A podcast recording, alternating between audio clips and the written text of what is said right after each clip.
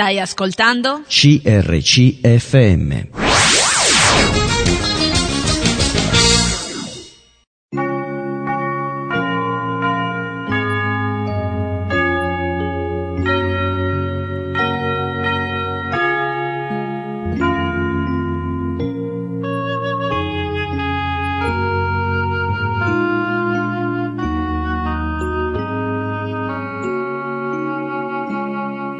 In ogni città, alla domenica, gruppi di credenti si riuniscono per lodare il Signore, condividere le proprie esperienze e ascoltare la sua parola, con espressioni diverse da luogo a luogo.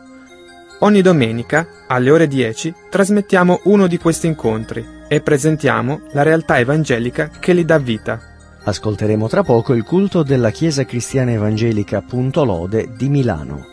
Milano è un comune italiano di 1.400.000 abitanti, capoluogo della provincia omonima e della regione Lombardia. È il secondo comune italiano per popolazione, dopo Roma, e costituisce il centro della più popolata area metropolitana d'Italia, nonché una delle più popolose d'Europa. Fondata dagli Insubri all'inizio del VI secolo a.C., fu conquistata dai Romani nel 222 a.C. e fu chiamata Mediolanum accrebbe progressivamente la sua importanza fino a divenire una delle sedi imperiali dell'impero romano d'Occidente. Durante la sua storia assume svariati ruoli, tra i quali capitale, nonché principale centro politico e culturale del Ducato di Milano durante il Rinascimento e capitale del Regno d'Italia durante il periodo napoleonico. In ambito culturale, Milano è dal XIX secolo il massimo centro italiano nell'editoria, sia libraria sia legata all'informazione ed è ai vertici del circuito musicale mondiale grazie alla Scala e alla sua lunga tradizione operistica. Divenne capitale economica italiana durante la rivoluzione industriale che coinvolse l'Europa nella seconda metà del XIX secolo, costituendo con Torino e Genova il triangolo industriale. Da questo periodo in poi, e soprattutto dal dopoguerra, subì un forte processo di urbanizzazione legato all'espansione industriale che coinvolse anche le città limitrofe e fu meta principale durante il periodo dell'emigrazione interna. Nell'ultimo secolo ha stabilizzato il proprio ruolo economico e produttivo, divenendo il maggior mercato finanziario italiano ed è una delle capitali mondiali della moda e del design industriale. Alle porte di Milano, a Roo, ha sede la Fiera di Milano, il maggiore polo fieristico d'Europa. Ascolteremo ora il culto della Chiesa Cristiana Evangelica Punto Lode di Milano. Predica Saverio Lentini su Prima Tessalonicesi capitolo 1. Qual è il segreto di far crescere la Chiesa? Buon ascolto. Un caloroso benvenuto a tutti. Siamo alla presenza del Signore per innalzare le sue meraviglie. Il tema di questa mattina è Dio è meraviglioso, Dio compie opere meravigliose e noi celebriamo questa mattina e contempliamo le sue opere. E allora alziamoci i piedi e cantiamo Noi crediamo.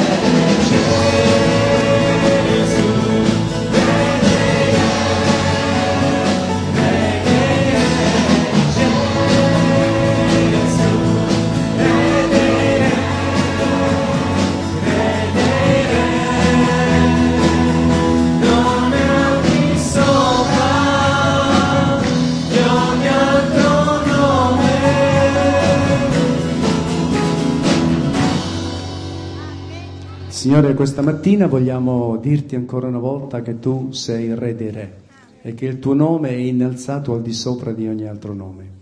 Grazie Signore per le tue meraviglie, grazie per quello che fai, grazie perché ci hai portati qui questa mattina e con le nostre canzoni, con le nostre preghiere, con il nostro atteggiamento, con i nostri sentimenti, Signore, vogliamo innalzare te. Vogliamo che tu sia al centro della nostra attenzione e l'unico Signore che può ricevere la nostra lode. Grazie nel nome di Gesù. Accomodatevi pure. Volevo condividere con voi la lettura di alcuni versetti che ci parlano appunto del fatto che Dio è meraviglioso. Leggo io per eh, brevità di tempo e quindi vi, vi chiedo di seguire con massima attenzione, perché capisco che non leggendo probabilmente si può essere distratti. Allora, Dio è meraviglioso, Giudici 13-18. L'angelo del Signore gli rispose ad una domanda, chi sei, qual è il tuo nome? Perché mi chiedi il mio nome? Esso è meraviglioso. Quindi questa è una verità inconfutabile, Dio è meraviglioso. Dio opera meraviglie.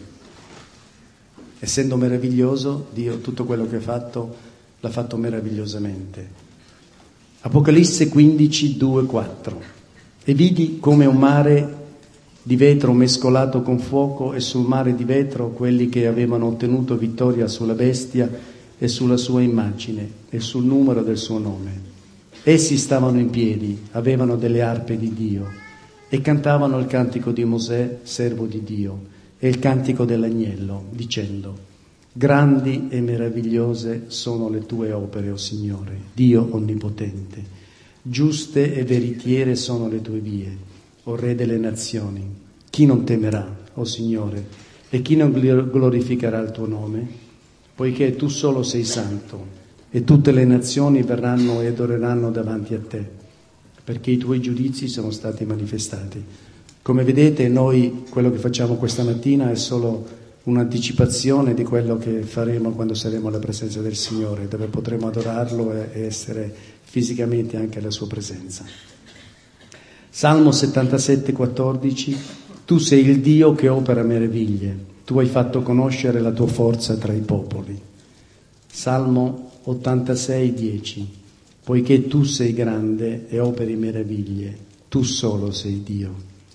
Salmo 139, 14, io ti celebrerò perché sono stato fatto in modo stupendo, in modo meraviglioso, sinonimo Meravigliose sono le tue opere e l'anima mia lo sa molto bene, anche noi lo sappiamo molto bene, vero? Qual è il nostro compito rispetto al fatto che Dio sia meraviglioso e rispetto al fatto che Dio compia opere meravigliose? Il nostro compito è quello di celebrare le sue meraviglie, di contemplare le sue meraviglie e quindi di conseguenza di celebrare il suo nome e le sue meraviglie. Salmo 9.1 Io celebrerò il Signore con tutto il mio cuore, narrerò tutte le tue meraviglie. Salmo 75.1 Noi ti lodiamo, o oh Dio, ti lodiamo. Quelli che invocano il tuo nome proclamano le tue meraviglie. Salmo 119.18 Apri i miei occhi e contemplerò le meraviglie della tua legge. Come vedete questo termine meraviglioso, meraviglie, opere meravigliose, è riportato molte volte, non, sono, ci sono molti altri, altri versetti in cui è riportato questo concetto, il fatto che Dio sia meraviglioso, il fatto che Dio compia opere meravigliose, il fatto che noi, anche nella nostra vita, Dio ha compiuto delle opere potenti, delle opere meravigliose, e questo non dimentichiamolo mai. E volevo concludere con eh, un versetto di Giobbe, Giobbe 42,5 quando Giobbe al termine praticamente di, conoscete un po' più o meno, avete letto il libro di Giobbe, al termine praticamente dei discorsi degli amici o pseudotali e anche dopo aver discusso con Dio, Giobbe esclama, il mio orecchio aveva sentito parlare di te, ma ora l'occhio mio ti ha visto. A volte siamo abituati a sentire parlare di qualcuno, Abbiamo, non, non ci dobbiamo fermare soltanto a sentire quello che gli altri dicono di Dio, ma dobbiamo vederla con gli, occhi della fede.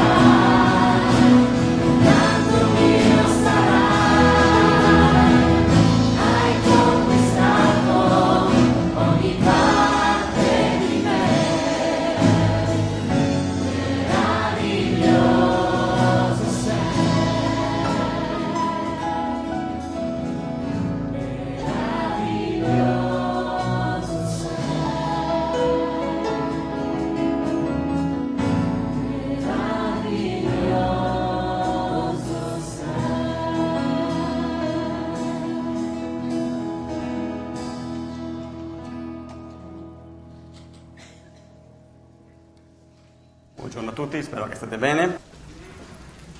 Iniziamo un percorso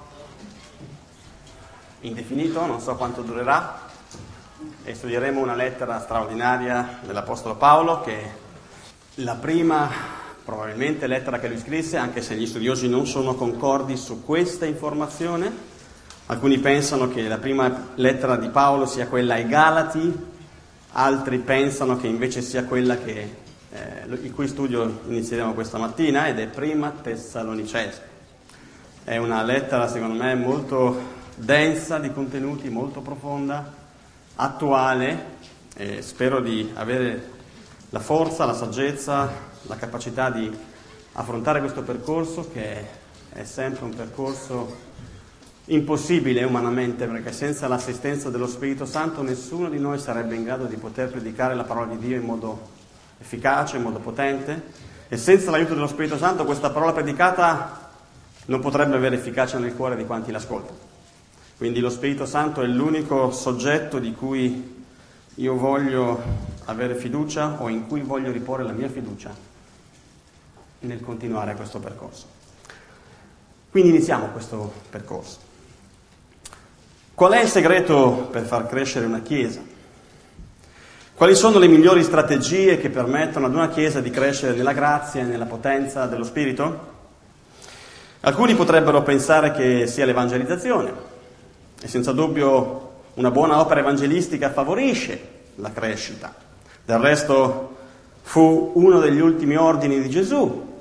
Se voi leggete Matteo capitolo 28 scoprite dal versetto 18 a 20 che Gesù dà una sorta di eh, comandamento finale di andare a fare discepoli tutte le nazioni. Altri invece potrebbero pensare che il segreto per la crescita di una Chiesa è l'insegnamento, sia l'insegnamento. Più una Chiesa punta su una predicazione accurata, biblica e fedele, maggiore è lo sviluppo della propria esperienza di fede. Fu lo scopo degli Apostoli, formare uomini e donne mature che fossero in grado di vivere una vita cristiana piena, pagante e esuberante. Altri ancora potrebbero pensare che il segreto della crescita di una Chiesa è nell'organizzazione. E senza dubbio essere organizzati è indice di maturità. Eppure quando ti avvicini alla scrittura scopri che non è l'evangelizzazione, non è l'insegnamento, non è l'organizzazione il vero segreto per rafforzare una Chiesa. Sono sicuramente degli straordinari, meravigliosi strumenti, ma non garantiscono a priori la crescita di una Chiesa. E allora che cosa permette la crescita di una Chiesa? Il segreto è nella continua preghiera che i pastori elevano a Dio. Sono le ore trascorse davanti al trono della grazia che uomini fedeli vivono, chiedono, supplicano e ricercano il volto di Dio perché possa benedire le proprie comunità.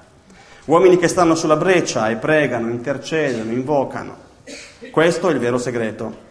Una Chiesa cresce solo dove ci sono guide che hanno compreso la vitale necessità di pregare.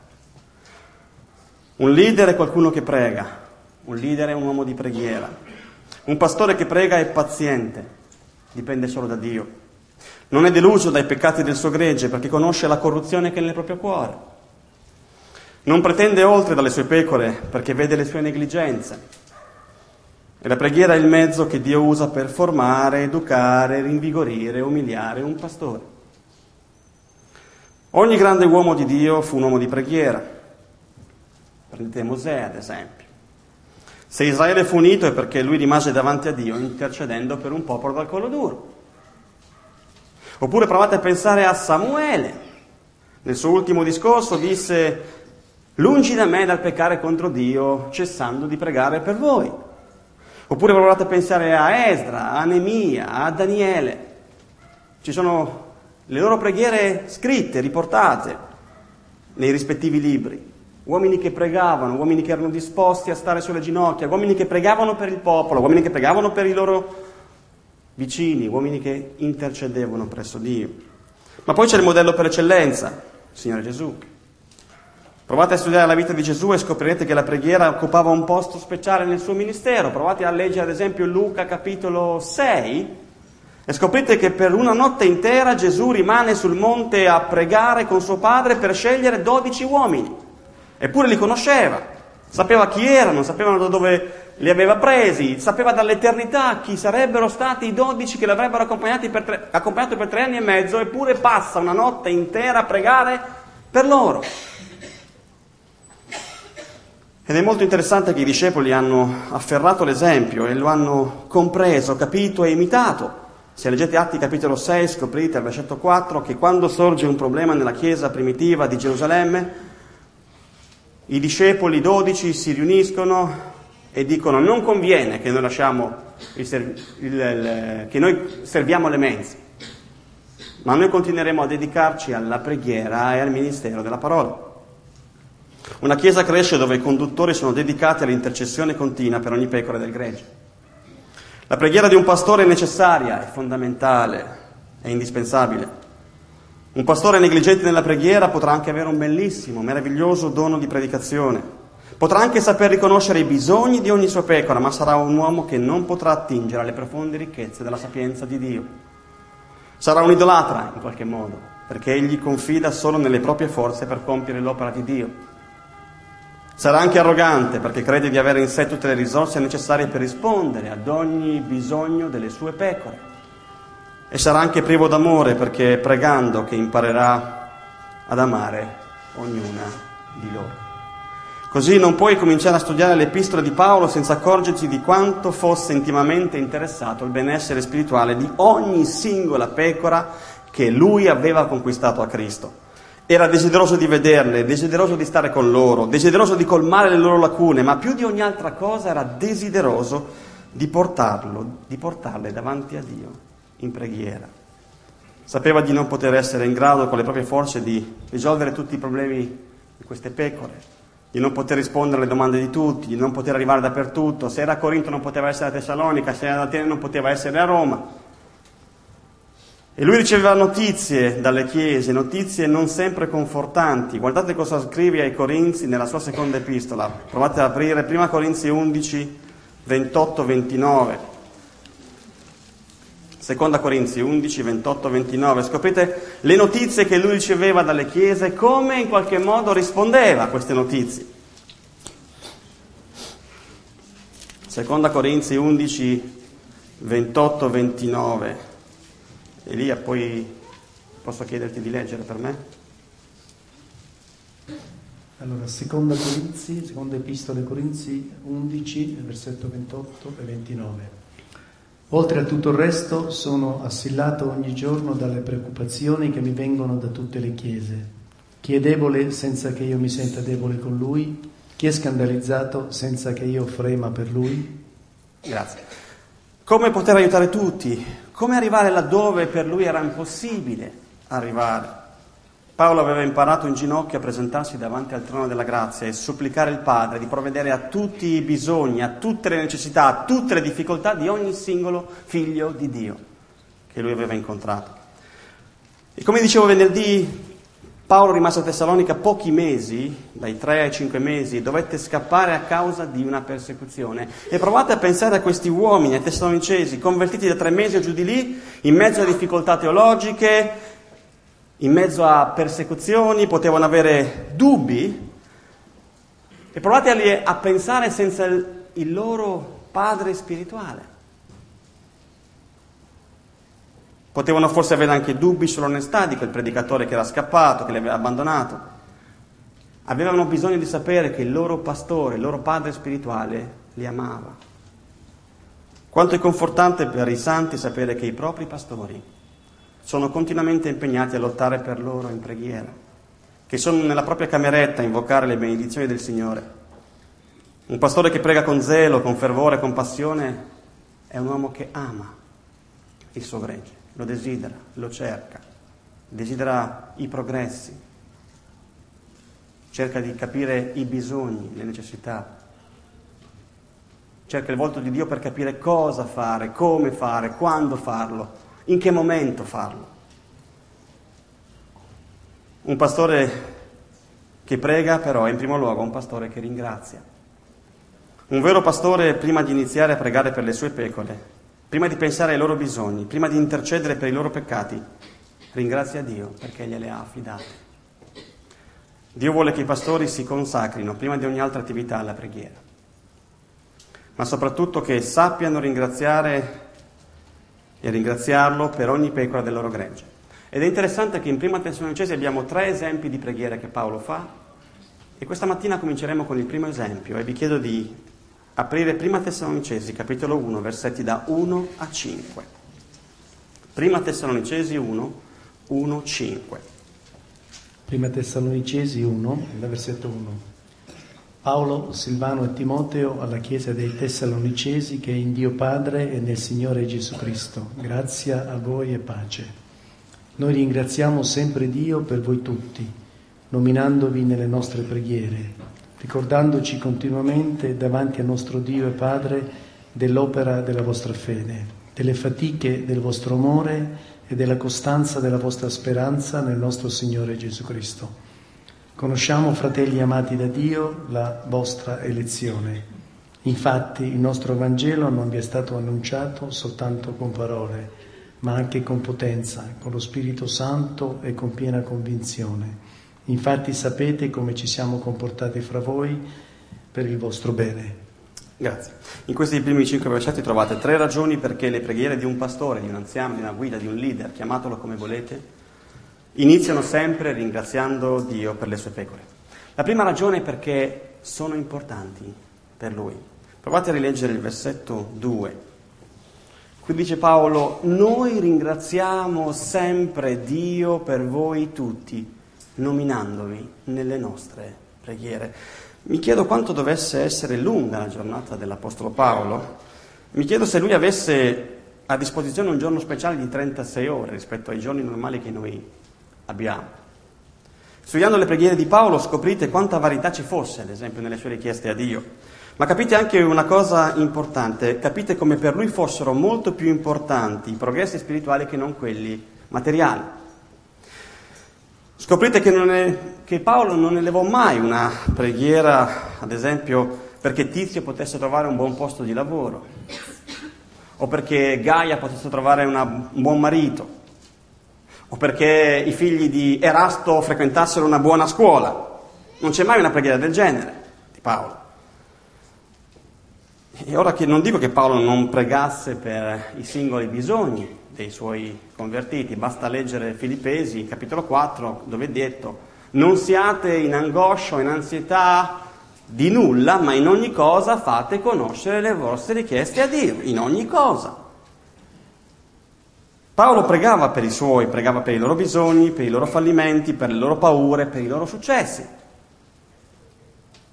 Ma ciò che voglio dire è che in primo luogo lui voleva che i santi sapessero che egli era molto più interessato al loro progresso nello spirito, perché dal loro progresso avrebbero conosciuto meglio il Dio che li aveva chiamati e la potenza della grazia nella quale loro erano avvolti. E così avrebbero imparato a capire anche che cosa chiedere, come chiedere, quando chiedere.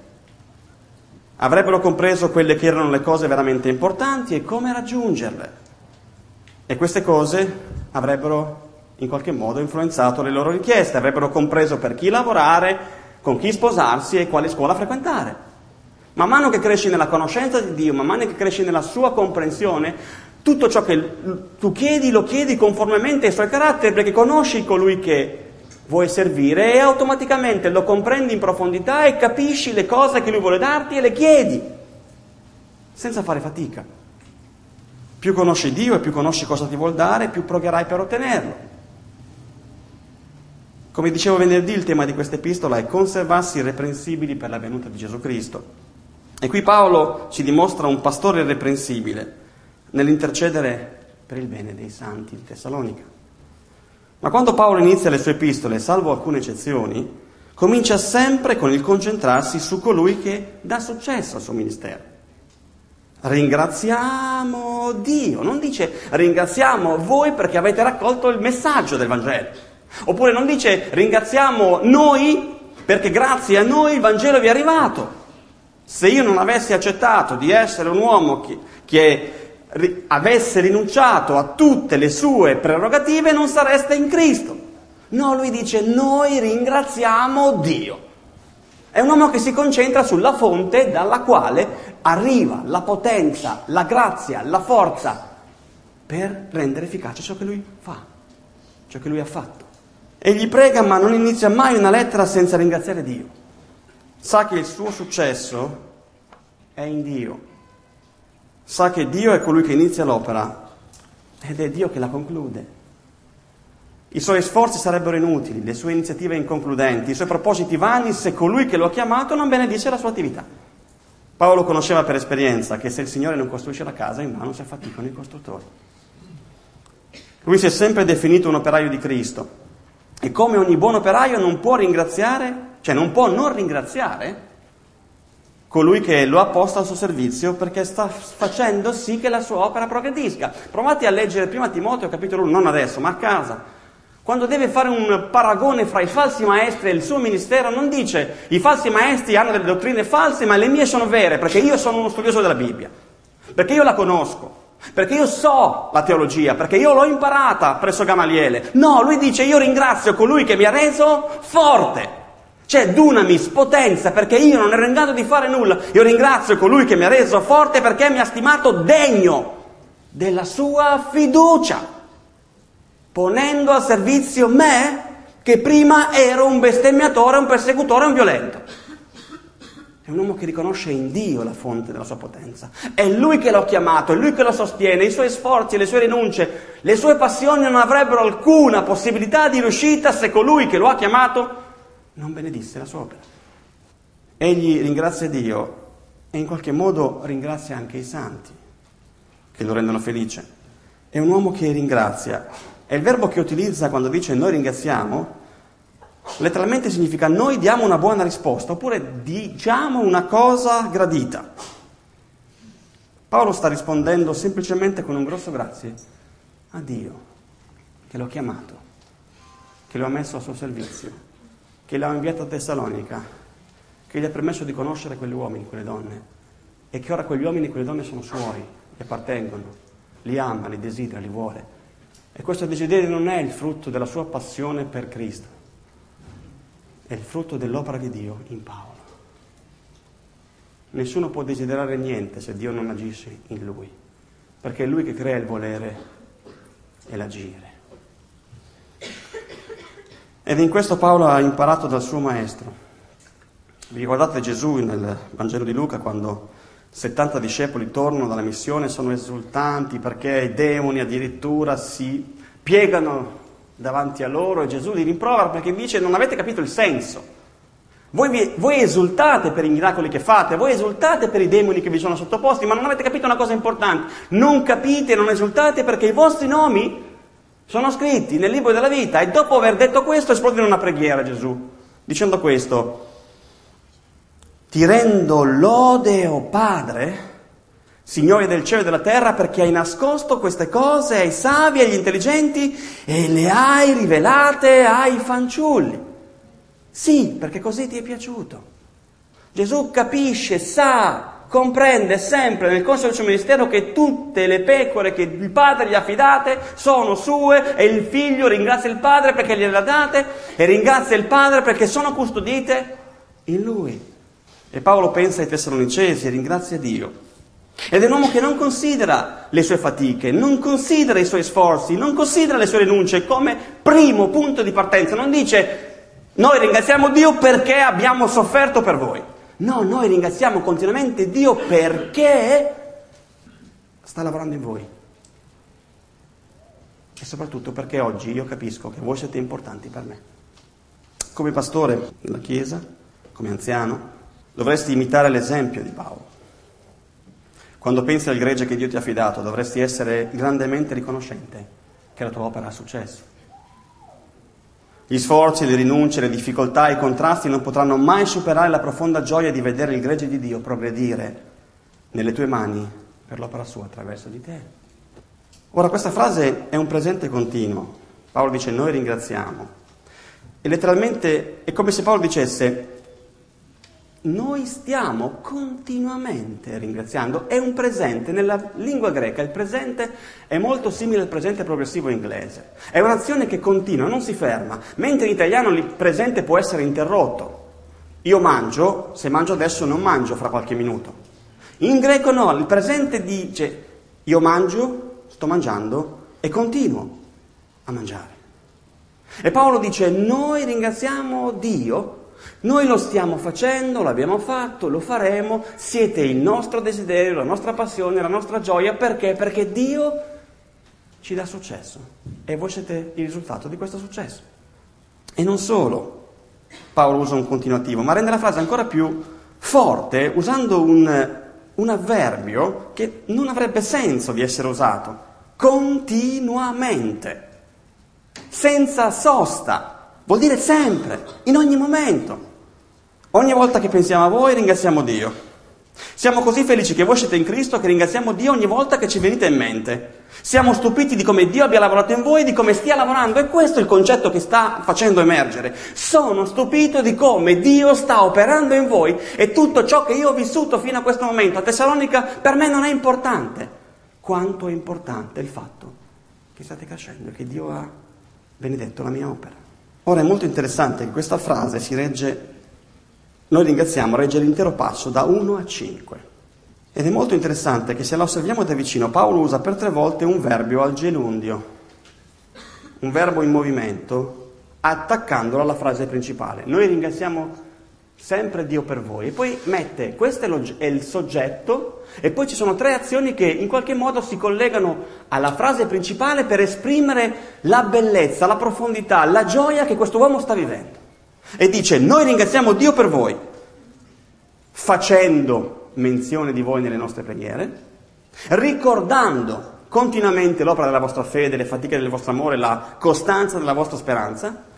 E poi c'è un altro gerundio che in italiano non si vede perché c'è un punto dopo il Signore Gesù Cristo, ma in, in, originale non c'è punto, perché c'è conoscendo la vostra elezione. È come se Paolo stesse facendo un quadro e dice noi ringraziamo sempre, non mi posso stancare di dire grazie a colui che sta benedicendo il mio lavoro perché? Perché continuamente mi ricordo di voi, perché vedo l'opera che state facendo e perché conosco che Dio vi ha chiamato e siete suoi.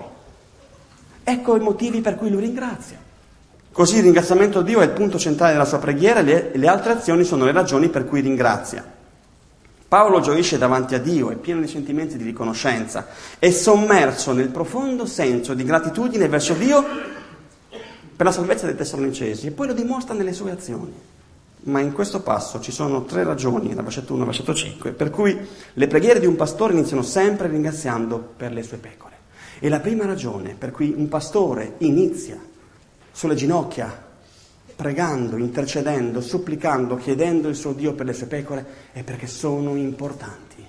Un pastore riconosce l'importanza che le singole pecore, una singola pecora o tutto il gregge, l'importanza che hanno per lui. Paolo è lontano da Tessalonica, dice desidera vederli, anzi addirittura dice che più volte ha cercato di raggiungerli ma non ci è riuscito, è preoccupato, manda Timoteo per sapere come stanno e poi Timoteo arriva e porta delle belle notizie. Timoteo dice i tessalonicesi crescono bene. E Paolo esplode in questa gioia e scrive questa lettera. Gioisce e vuol far sapere a loro quanto è impegnato nel ringraziare sempre Dio per loro. Ma non è un ringraziamento freddo, distaccato, no, al contrario, è un ringraziamento che lo coinvolge a tal punto da volersi inginocchiare e citare per nome ogni singolo uomo e donna tessalonica. Non dice noi ringraziamo Dio per i tessalonicesi. No, noi ringraziamo Dio continuamente nominando ciascuno di voi nelle nostre preghiere.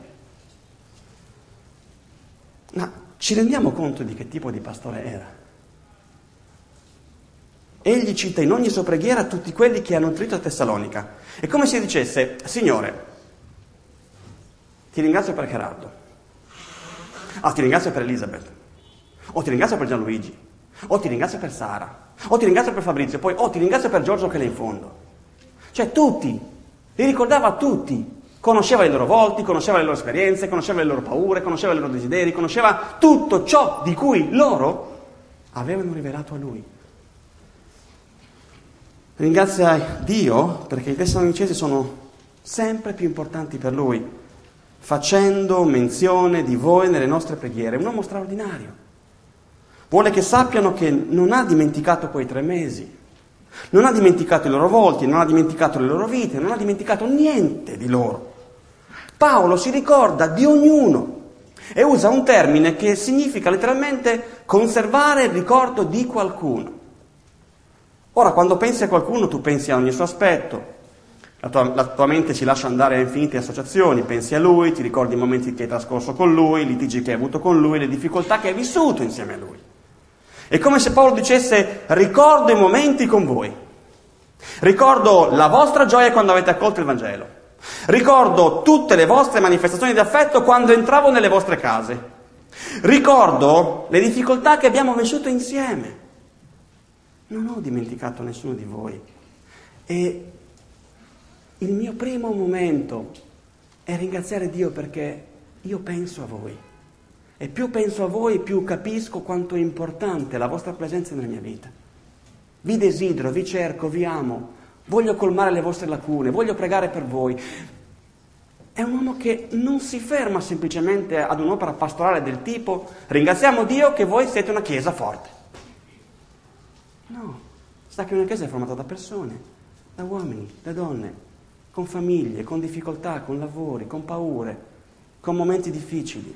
E lui li ha vissuti insieme a loro, e lui li ha capiti, li ha compresi, ha dato risposte, non sempre ha potuto colmare le loro difficoltà, ma è un uomo che dopo tre mesi, cinque mesi, ripensa ad ognuno di loro e scopre quanto siano importanti per loro, per lui. Ecco un pastore autentico.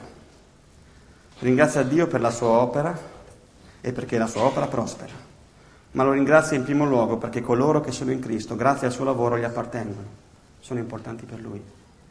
Li ricorda tutti, ricorda pregi, difetti, problemi e paure, progressi e difficoltà, desideri e progetti. È davanti al trono della grazia ed è felice perché Dio agisce attraverso di lui, ma soprattutto ringrazia Dio perché ora il suo cuore è legato a coloro che gli appartengono. È proprio il ricordarli che li rende improvvisamente importanti nella sua esperienza di vita. Ricordare continuamente qualcuno ti aiuta a non dimenticarlo e soprattutto a renderlo presente nella tua vita. Pregare per qualcuno, ringraziando che c'è, finisce inevitabilmente per trasformare il tuo modo di pensare a quella persona.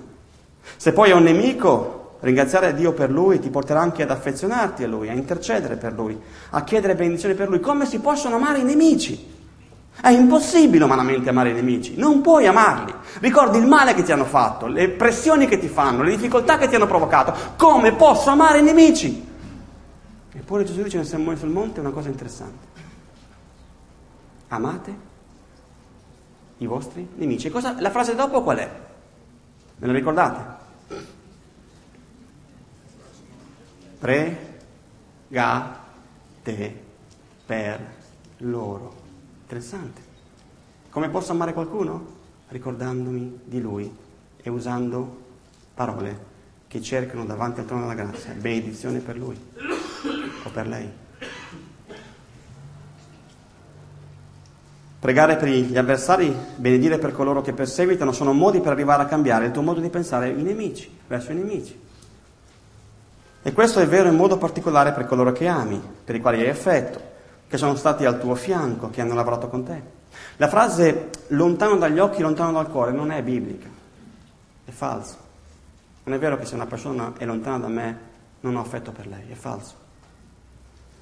Paolo amava persone che ora non vedeva, con le quali non aveva rapporti, ed era proprio il ricordarli che faceva aumentare il suo affetto per loro.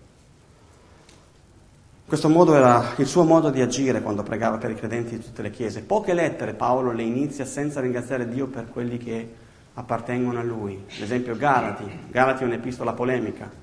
Se voi la, la studiate in profondità scoprite che Paolo è molto sarcastico, molto polemico con i Galati, eppure non inizia ringraziando per i Galati. Va subito con una frase interessante, dicendo mi stupisco così presto siete passati dal, dal mio Vangelo ad un altro Vangelo. Non li ringrazi, non c'è un solo cenno di ringraziamento. È forse l'unica lettera dove Paolo non ringrazia, per i Galati. Ma tutte le altre lettere Paolo le inizia sempre. Provate ad aprire Filippesi capitolo 1, ad esempio, una bellissima preghiera di Paolo. Filippesi 1.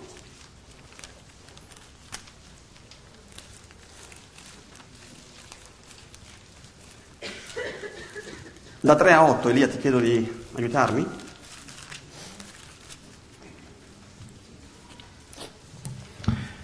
Filippesi 1, versetto 3. Io ringrazio il mio Dio di tutto il ricordo che ho di voi e sempre in ogni mia preghiera per tutti voi prego con gioia a motivo della vostra partecipazione al Vangelo, dal primo giorno fino ad ora e ho fiducia che colui che ha cominciato in voi un'opera buona la condurrà a compimento fino al giorno di Cristo Gesù. Ed è giusto che io senta così di tutti voi, perché io vi ho nel cuore, voi tutti che, tanto nelle mie catene quanto nella difesa e nella conferma del Vangelo, siete partecipi con me della grazia. Infatti Dio mi è testimone come io vi ami tutti con affetto profondo in Cristo Gesù. Grazie. Avete visto? Io ringrazio continuamente Dio di tutto il ricordo che ho di voi. A un certo punto dice, io vi ho tutti nel mio cuore ed è giusto che io senta questo per voi. Cioè provate a pensare a un uomo che ha fondato non so quante realtà ecclesiastiche. Quanto tempo doveva avere per pregare? Perché in tutte le epistole io vi ricordo tutti. È straordinario. Non è un uomo semplicemente che predicava il Vangelo, non era un uomo che semplicemente si spostava da città in città e, be- e beccava le botte, era un uomo che amava letteralmente tutti coloro che Cristo gli aveva affidati, perché era riconoscente a Dio, perché il Dio che lo aveva chiamato stava facendo prosperare la sua opera, chiamando uomini e donne dalla morte alle tenebre.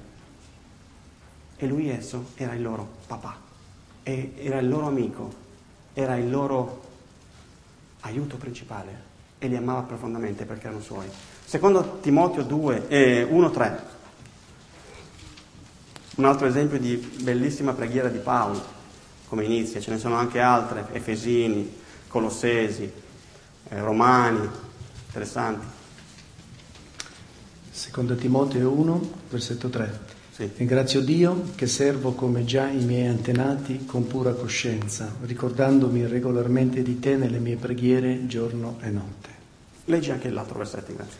Versetto 4. Ripenso alle tue lacrime e desidero intensamente vederti per essere riempito di gioia. Guardate che uomo.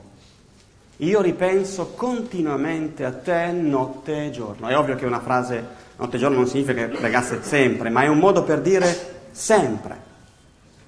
E poi dice io ripenso alle tue lacrime. E non dice ah, mi piacerebbe incontrarti qualche volta, se c'è la possibilità. No, io desidero intensamente vederti. Per cosa? Perché possiamo parlare insieme di teologia? Anche. Per essere come? Essere riempito di gioia. Timoteo sei mio, mi appartieni. Non sono semplicemente uno che ti ha convertito, ma sono tuo papà. Io ti amo profondamente. Io vedo quando io e te siamo insieme che rapporto profondo che abbiamo. E quando ci siamo lasciati, io ricordo come tu hai pianto. E quando penso a quelle lacrime non dico, caspita, adesso prego per Timoteo perché Timoteo sia un buon pastore. No, io desidero vederti per essere riempito di gioia. Come pastore dovresti prendere l'abitudine di nominare tutti coloro che ti appartengono e che appartengono al gregge che Dio ti ha affidato. E dovresti farlo in modo continuo Ricordare i loro volti insieme ai loro nomi ti aiuterà ad affezionarti sempre di più a loro, ti aiuterà a desiderare di portare i loro pesi, ti aiuterà a capire le loro reazioni, ti aiuterà, ti aiuterà a guardarli nello stesso modo in cui li guarda Gesù Cristo. È molto interessante se voi studiate il Vangelo di Matteo e anche quello di Marco in parte, che durante eh, la, prima, primo, la prima moltiplicazione dei pani e dei pesci Matteo e Marco descrivono l'episodio, ma Matteo e Marco lo fanno in modo diverso. Matteo descrive questo episodio. Quando scese dalla barca, Gesù vide le folle e le riconobbe come folle, come pecore senza pastore. E c'è una frase interessante. E le sue viscere Letteralmente lui ne provò compassione, ma nel greco l'idea è che le sue viscere si mossero dentro Gesù, provò verso queste persone che lo seguivano ma che non avevano in qualche modo una stabilità, il desiderio di farle diventare stabili. Mentre Marco scrive questo, e la conseguenza è che ne guarì molti in Matteo. In Marco, lo stesso episodio, Marco aggiunge una frase interessante. Vide le pecore, vide la folla come pecore senza pastore, provò compassione e insegnò loro. Pratica e teologia insieme. Provò compassione e guarì, aiutò i loro bisogni e poi insegnò facendoli diventare grandi, forti, maturi.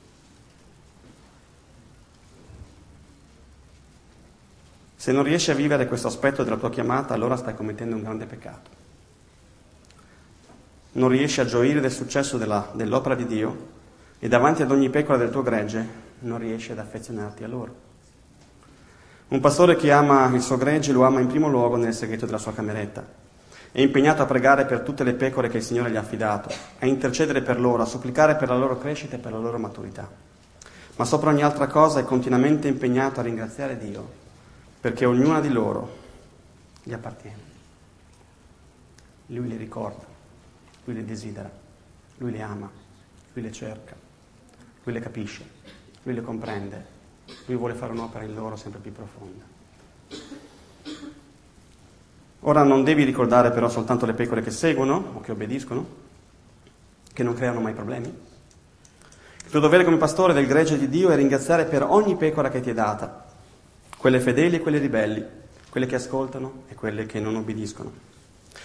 Più ringrazierai Dio per loro, più li ricorderai davanti al trono della grazia, più li presenterai come la tua gioia più grande e maggiore sarà l'affetto, l'amore, l'attaccamento che proverai per ognuna di loro.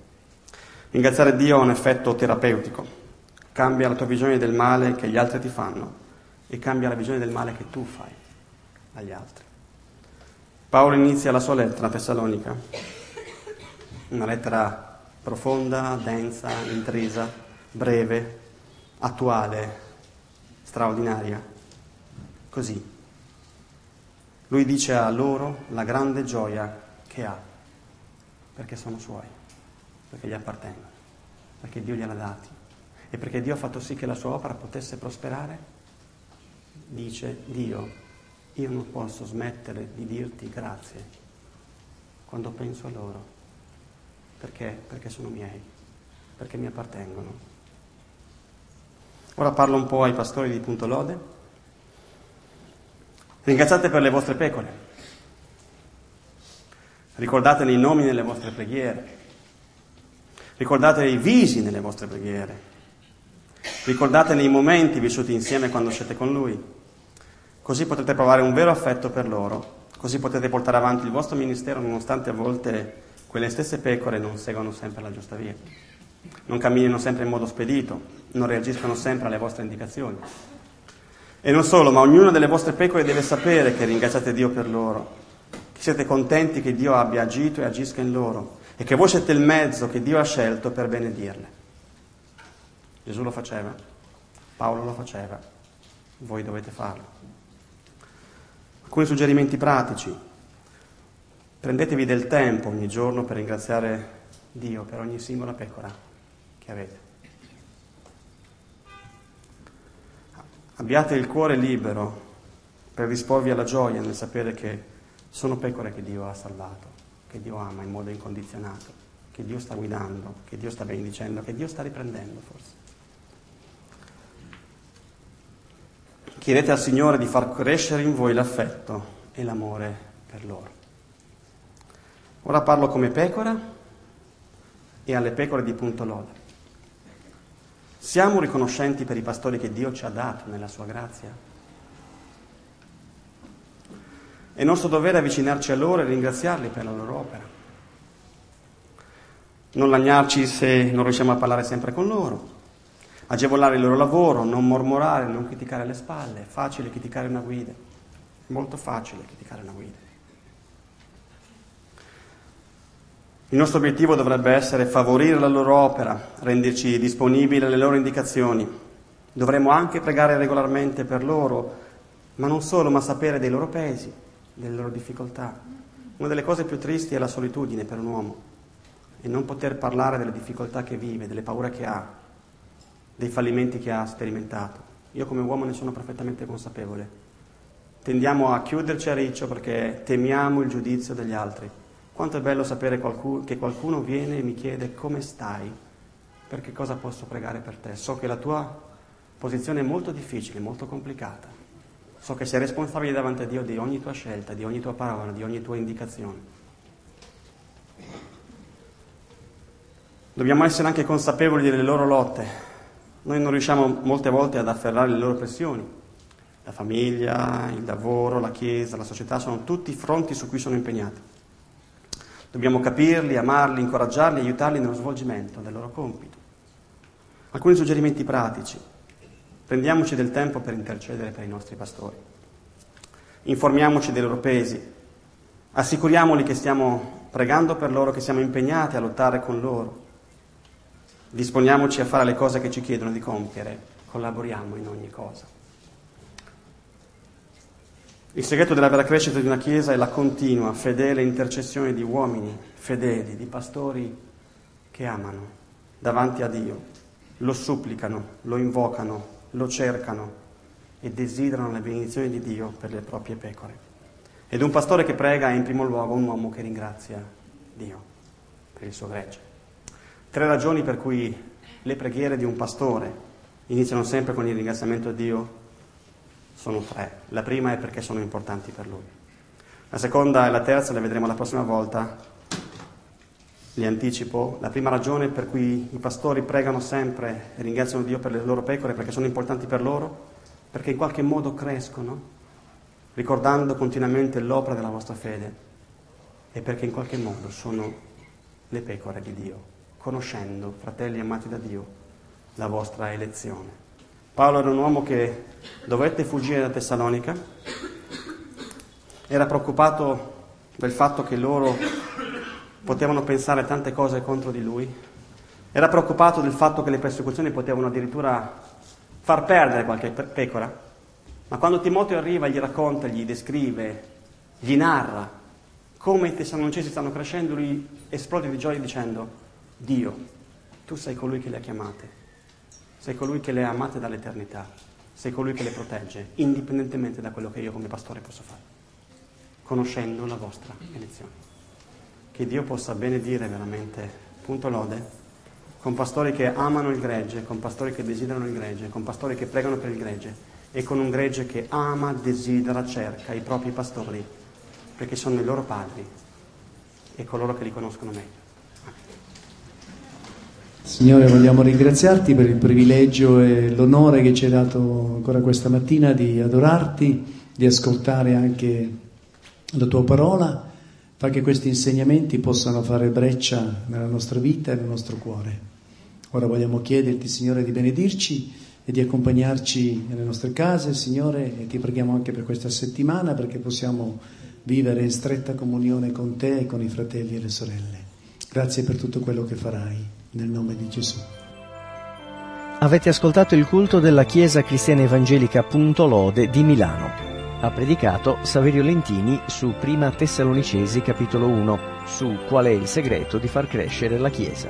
La Chiesa è sita in via Bacchiglione al numero 26 e si riunisce la domenica alle ore 10.30 per il culto e il venerdì alle ore 20 per lo studio biblico. La chiesa si riunisce anche a San Donato Milanese in via Montenero numero 1A, la domenica alle ore 18 per il culto e il giovedì alle ore 20 per lo studio biblico. Per informazioni potete telefonare al 349 71 43 737. Ripeto 349 71 43 737.